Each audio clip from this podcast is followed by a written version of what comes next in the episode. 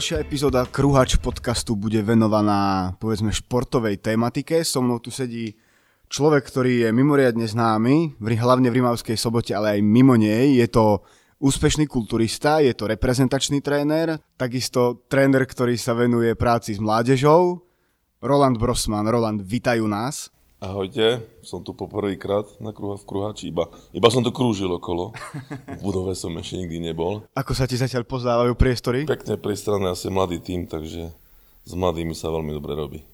Tak ty máš sa bohaté skúsenosti, čo sa týka práce s mladými.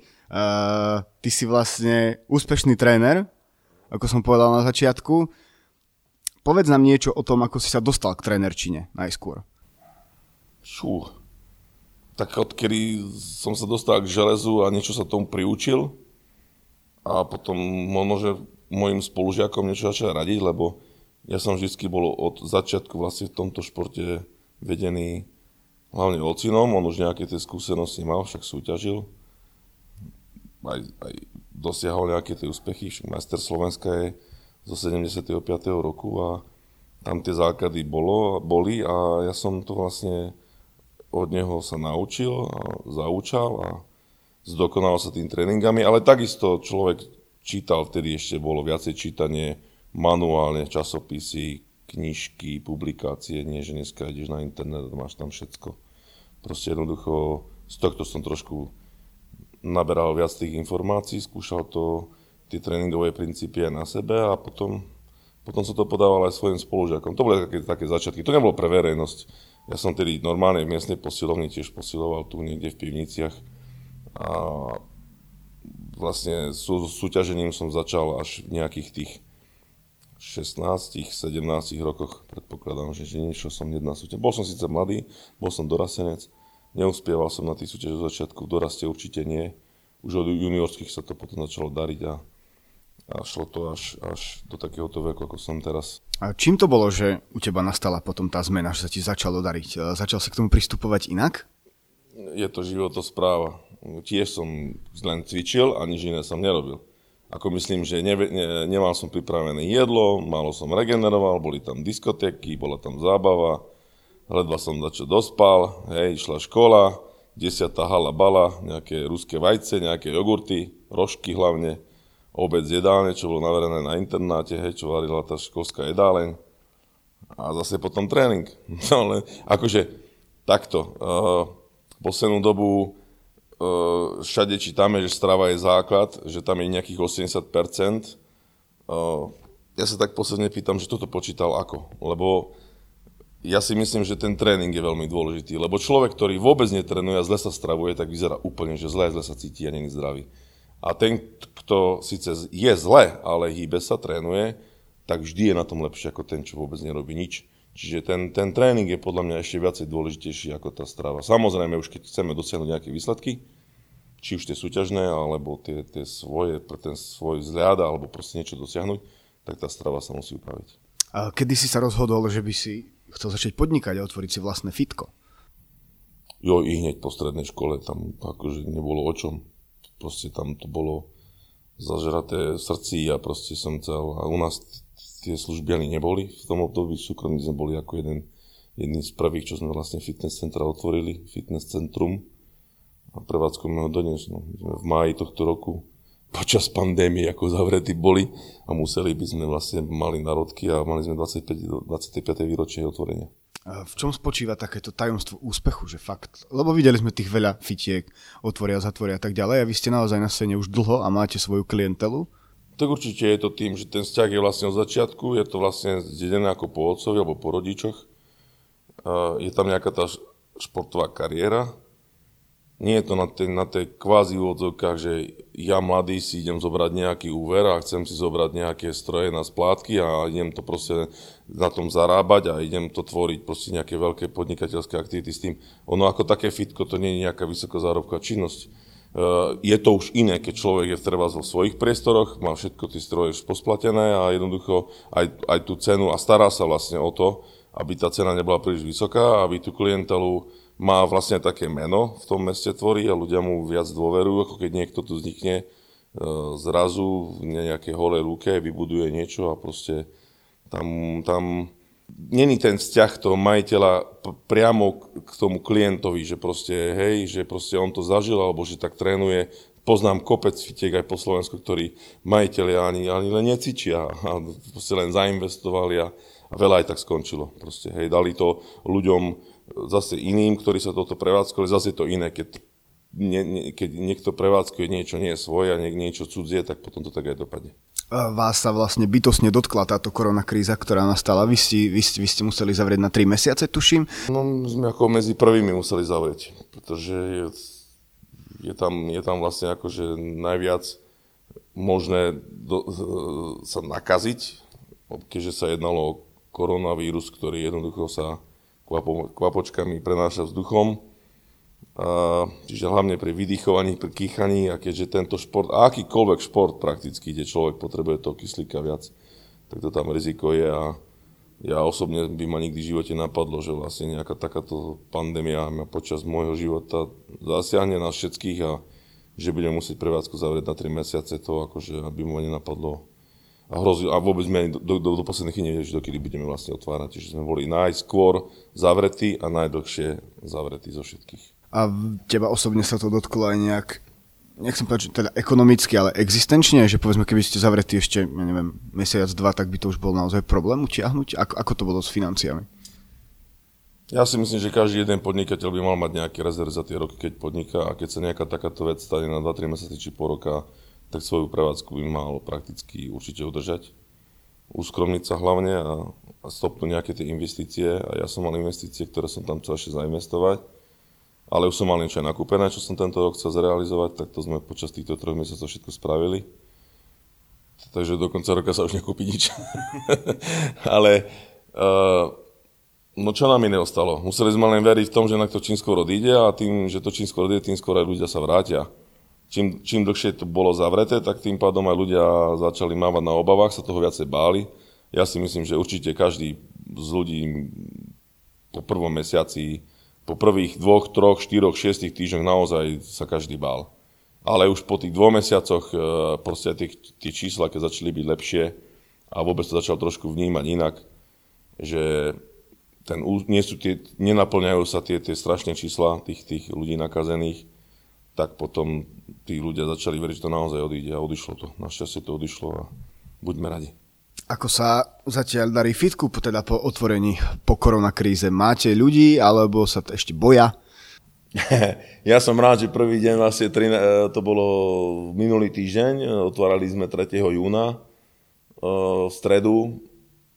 A čo k tomu poviem? Tak skratke, že za 25 rokov, ako sme boli zavretí, vďaka tejto pandémii, museli zavrieť vďaka tejto pandémii a v stredu sme vlastne otvorili, tak streda mala historickú návštevnosť za všetkých 25 rokov, pretože prišlo naozaj kopec a streda je taká, že jednoducho je to stred týždňa, tam ľudí má väčšinou buď voľno, alebo tá návštevnosť nie je ako v pondelok alebo v útorok, v počiatku týždňa, tak streda bola rekordná. Takže to pre mňa padlo veľmi dobre, aj keď sme viac menej robili celý deň vlastne len, len obnovali karty a predlžovali karty o tie dni presne, koľko to vlastne boli ľudia ukrátení. Takže asi tak, aby to bolo férové.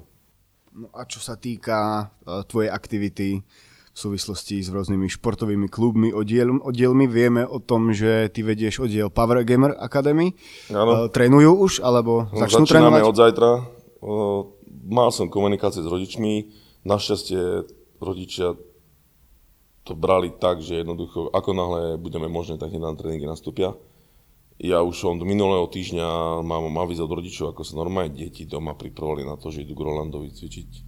Chápeš toto? Oni normálne si dávali bušaky, kliky doma, že aby nemali veľké svalovky. Samozrejme, že nebudú mať ťažké tréningy, ale no kto by toto z normálnych klientov dospelých urobil to, že Roland ide otvoriť, už sa, sa treba zvedelo, že idem otvárať stredu, že týždeň predtým začne niekto nejaké kliky robiť doma, aby nemal svalovky a deti toto robia. Takže zajtra sa na nich teším ja som akurát rozposlal dneska do obeda vlastne uh, už konkrétne aj karty, ako sú popredležované rodičom, no tam účasť bude zajtra riadna, takže sa teším. No ty si sa aj v súkromí eh, vyjadril teda, že práca s deťmi ťa naplňa, že je to niečo úplne iné, než pracovať s dospelými. V čom vidíš ten najväčší rozdiel?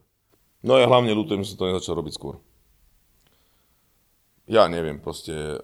A možno, že ani ma to tak nie že, ja neviem, proste vytvorené, kto môže mať ideálnejšie podmienky na to, ako treba ja keď som sám vo svojich priestoroch, viem na to vyčleniť hodiny a rodičia ma tu poznajú, alebo už, už viac sa to rozšíri, že sa venujem týmto deťom. Na Slovensku je nás naozaj málo, čo sa týka posilovania mládeží. Sú rôzne oddely, čo sa týka gymnastov, atletov, fitness odvetí, ale čistého posilovania ako takého nie.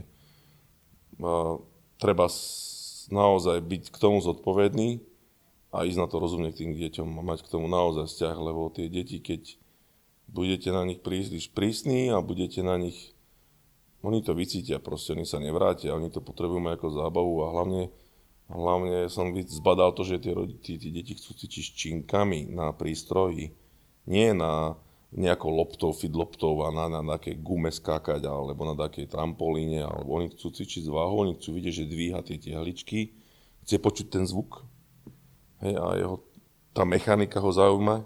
Však ja som prvé dni musel dať pozor, aby mi tam nechali prsty medzi reťaze a tieto veci. A ja si to viem predstaviť ako ja, keď mňa otec donesol dole do posilky a videl som ja tie, tie kladkové prevody a ja, niekomu sa to zapáči, niekomu nie. No a už je to samozrejme potom o tej motivácii, hej, lebo každý jeden tréner eh, by mal mať niečo za sebou, mal by v úvodzovkách aj nejako vyzerať ako tréner a tým pádom zač- začínajú byť pre nich ako nejaký ten vzor, ten tréner a tie deti sa k tomu chcú dopracovať postupne. Nehovorím, ja nechcem z nich robiť kulturistov. Ani ja som hneď nechcel byť kulturista, hej. Som napríklad chcel mať peknú postavu. A ja hlavne chcem zasiť do toho, že eh, naučiť ich k tomu, že jednoducho, aby ten tú osvetu k tomu, že keď to oni posilovať budú a budú sa venovať tomu športu, tak budú odolnejší voči chorobám, budú, budú sa vedieť lepšie sústrediť v škole na učivo, pretože ten každý den si, ktorý im ukazuje na tom stroji, sa musí sústrediť, aby ho robil dobre, musí sa sústrediť, aby dobre dýchal, takže zároveň ho učíme aj k sústredeniu ako takému lepšiemu, veľmi to pomáha. Nehovorím ešte o tom, keď máme deti obezné a musia nám schudnúť, alebo máme, teraz v poslednej dobe mám dosť veľa Eh, detiček, ktorí majú skoliózu, nábeh skolióze a to už je najvyšší čas začať hýbať, cvičiť chrbtové svalstvo. A, takže môžeme povedať, že do istej miery ty aj supluješ funkciu telocvikára? Áno, áno, ja na škole robím telocvikára, na jednej súkromnej škole, ak môžem spomenúť kreatív, tam, tam mám od, eh, ten druhý stupeň od 5. triedy po 9, 9 Mám s nimi telesnú, telocvik, je to viac menej v telocvični ale využívam, keďže tie možnosti mám, tak ich zoberiem aj ku nám do priestorov a tam cvičíme. Takže ich to samozrejme viacej baví, ako skáka stále po telocvični. Ale nechcem to ja brať a sugerovať tým deťom, že len posilka, len posilka. Musia to pochopiť, že je to proste doplnok akému, akémukoľvek športu, ktorému sa venujú, to budú musieť robiť, alebo bolo by dobre, keby to robili. A keby to už vôbec nerobili žiadny šport, tak aspoň takto E, sa naučili vôbec cvičiť a posilovať a mať k tomu dobrý vzťah. Ešte sa na chvíľu vráťme k tej koronakríze. O tebe je známe, že ty si sa dosť angažoval e, v takom tom boji za otvorenie fitness centier. Najskôr, najskôr si teda bol veľmi za, aby sa, to, aby sa to otvorilo, dokonca tam padli nejaké návrhy protestov. Potom si bol proti, ale proti protestom, ako to bolo? Tak uh, žijeme, žijeme na Slovensku, my tomto svete ako fitness a vieme o, o sebe rôzni títo prevádzkovateľ a majiteľia, na, na akom, v akých oblastiach na území, kde vlastne pôsobíme na Slovensku. A nie je nám to jedno, keď sme zavretí, pretože jednoducho to je hlavný príjem uh, u nás uh, živobytie, proste, ktoré jednoducho robíme už niekoľko rokov. A keď sa takáto vec stane, tak uh, už, už to nepo, už začínajú byť, to je úplne prirodzené, že človek je nervózny, nevidí, kedy sa to vlastne ide otvoriť, nevieme ani prečo. Nám to poriadne z začiatku ani pre mňa, ako štátneho trénera mi to nebolo jasné, pretože mali sme o vyjadrenie od právnika z úradu verejného zdravotníctva, ktorý nám jednoznačne povedal, a bolo to tam dokonca to mám napísané e, v mailovej komunikácii od nášho prezidenta asociácie Borisa Mosnu, že jednoducho my nesmieme ani, ani len športovcov do, na, do našich priestorov, vlastných športovcov, pripravovať na, na, na súťaže. Nie to hovorím ešte mládeže, deti. A mňa toto najviac nevalo, pretože iné kluby, športové kluby mohli to robiť už, dajme tomu v tej tretej fáze. otvorene, ale my ešte stále nie. Nevidel som si to porovnať, že, že, že gymnasti môžu, atleti môžu, boxeristi môžu, proste kde pot a sliny lietajú okolo seba a my nemôžeme len dýchať v tých posilkách. Hej. Takže, a zároveň e, Češi už boli otvorení, Česká strana skôr, Maďarsko skôr, iné krajiny, ktoré mali horšie čísla, boli skôr otvorení, takže znepokojilo to aj mňa a vyšla, vyšli, vyšli tam proste už tlaky na to, že bude ten štrajk, do ktorého som ja vlastne svojim podpisom do petície takisto dal súhlas k tomu, aby jednoducho to naberalo aspoň na tej váhe, že nás je naozaj veľa. Ale dal som, vždy som čakal a veril v to, že jednoducho sa vyjadria k tomu, že kedy to konečne bude, kedy nám povedia ako ďalej. No a do okolností som bol jeden víkend v Bratislave, bol som na jednaní, bol som aj s prezidentom pánom Moslom, Slovenská asociácia fitness kulturistické silo Tvebe a on mi ukazoval správy, ktoré mal od, od úradníkov, od poslancov, dokonca nejdem to nemenovať, jednoducho všetci vraveli, že treba vyčkať, lebo jednoducho v pondelok po tom víkende má konzilium vlastne uh, akože povedať ten verdikt náš, no ale my sme stále nevedeli, prečo za tie kluby nie. Tak cez víkend uh, sa nám podarilo nakontaktovať na pána premiéra priamo, a ten nám odpovedal, sám bol ináč prekvapený, môžem povedať, že jednoducho prečo športoj by mali. A prišli nám odpovede a s najväčšou pravdepodobnosťou, a je to tomu tak aj dodnes, a budem všetko robiť preto, aby do budúcna sa to legislatívne upravilo čím skôr v rôznych novelách zákona o tom, aby sme boli fitness centra, respektíve posilovne vynaté z, z, z kategórie uh, starania sa o ľudského tela, kde patria bahené kúpele, masáže, výrivky, saunové svety, proste jednoducho, kde to je najviac rizikové pri týchto výroch, aby sme boli aspoň z tejto skupiny vyňatí. Nehovorím, že budeme v nejakej, neviem, ktoré skupiny na začiatku, ale do budúcna by sme aspoň športovcov mohli pripravovať uh, v oddieloch a v kluboch na súťaže, pretože my, ja ako štátny tréner, Teraz viem, že majú náskok Češi pred nami, lebo začali dobre, že o mesiac skôr trénovať. A nehovorím o iných krajinách tu, vieš, takže aspoň to, aspoň takto, lebo súťaže nás budú, súťaže budú musieť byť. Verím, že budú, už na jesen sú nejaké termíny, ak, ak nepríde druhé kolo. Verím, že nie.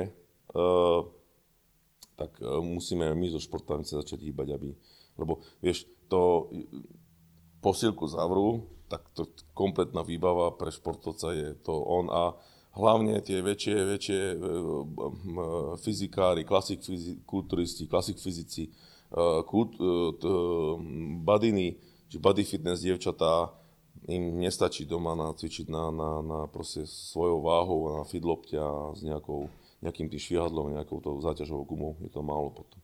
Takže budeme musieť do budúcna. Budem veľmi rád, keď to prejde. Budeme vám držať palce. No a čo sa týka ešte tých uh, protestov, ktoré sa uskutočnili, teda toho štrajku, ty si bol nakoniec proti tomu štrajku, že? Prečo? Uh, nedáš pokoj s tým. Nedám. Nie. A tak ja, ja u mňa, u mňa je známe, že som radšej činu schopný ísť. Ja som fakt problém nemal. Ja som tam prespával v Bratislave z nedela do pondelka, aby som fakt na ten... Však ja som tú účasť do poslednej chvíle potvrdzoval. Ja som aj ľudí volal na to, že proste neseďme doma a ukážeme, že nás je veľa ale zároveň organizátori, ja ich tu spomínať mne nejdem, však sa ukázali vo svetle, akom chceli a je to, je to ich vizitka a ľudia si myslia o tom svoje. Ja si myslím o tom svoje, nechcem ich nejako napádať. Tvrdili to, čo ja. Pokiaľ sa vyjadria kompetentní k tomu, tak stiahnu ten štrajk. E, to, že tá správa prišla od pána premiéra cez Facebook, čo je síce netradičné, ale proste taká doba je. Dneska cez to komunikuje každý. Aj on komunikuje, komunikoval myslím si, že aj v kampani, keď, keď ešte kandidoval proste, a tak komunikuje aj teraz a do, do, dal dosť dlhavú, dal dokonca tri správy, ale v prvej jasne povedal, že jednoducho bude v pondelok všetko vysvetlené, ktorý termín aj bude a všetko to naznačilo, že to chce dobre, k dobrej ceste to proste naozaj ide. A to bolo konečne niečo, čo sa konečne niekto stadiaľ vyjadril a niekto nad ním už proste ani nie, keď to on to povie.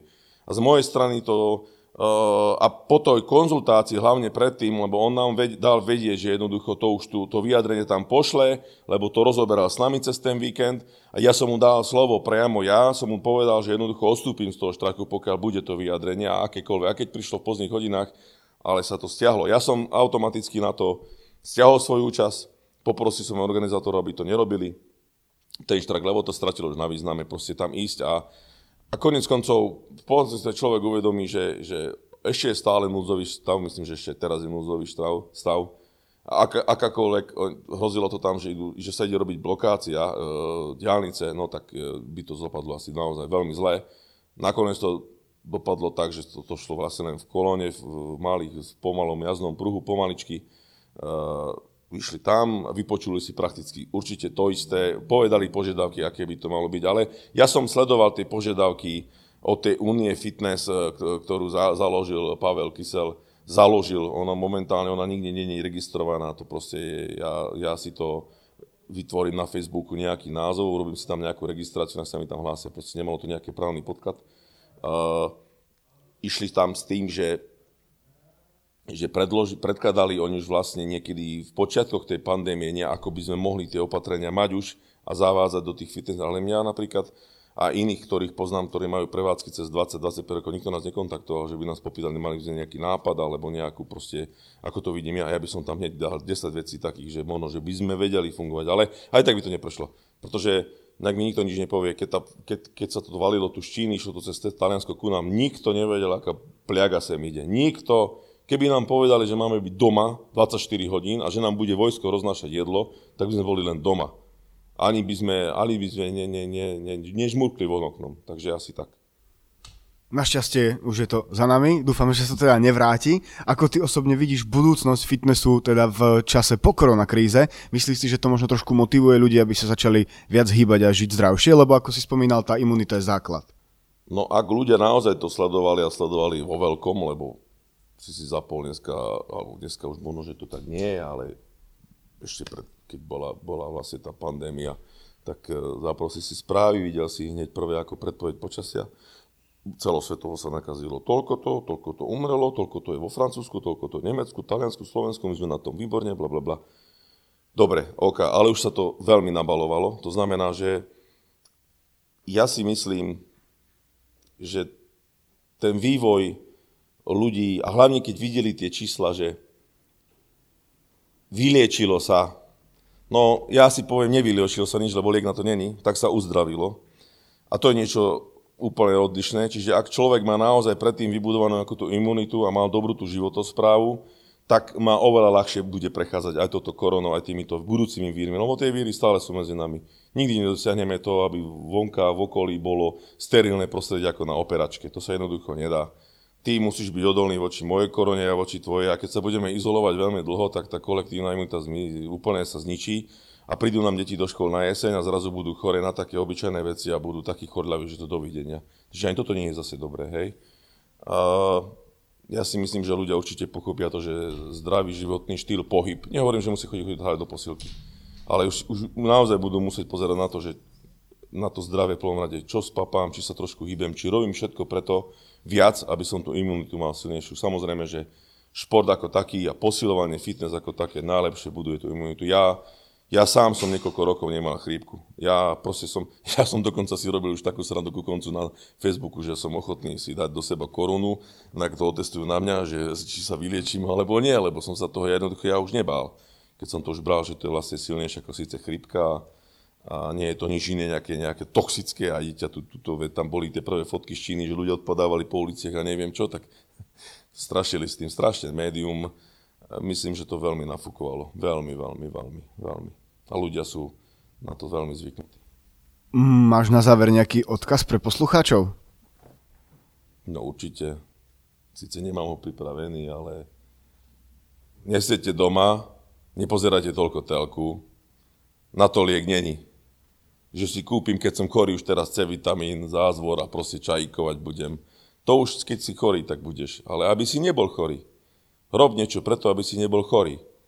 Hýb sa, zdravuj sa stravo. Však dneska už tie potraviny sa dajú naozaj také vybrať, že, že jednoducho zdravé, zdravé si ich uvarím, lepšie chutia, lepšie mi trávy. Ako sa hovorí, všetko ide od žalúdka. A od žalúdka fakt ide tá imunita. Tá proste ide od žalúdka.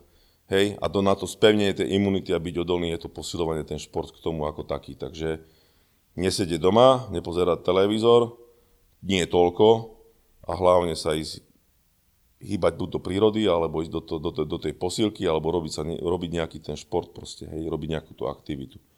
Lebo toto, toto, je, toto je... A ja si myslím, že ľudia toto, keď vyskúšajú a budú sa držať nejakého toho, toho štandardu a hlavne vylúčia strašne veľa zo zvykov, lebo to, keby som spustil tie zlozvyky, čo tu ľudia normálne bežne majú, tak to by sme ďalšiu hodinu tu rozprávali. Takže šport, relax, to patrí k tomu. Vďaka Rolandovi Brosmanovi sme sa na chvíľu vtiahli do športového sveta. Bolo to iste veľmi zaujímavé a prínosné a ja mu ďakujem za dnešnú účasť. Ďakujem aj ja vám. A s vami ostatnými sa počujeme na budúce.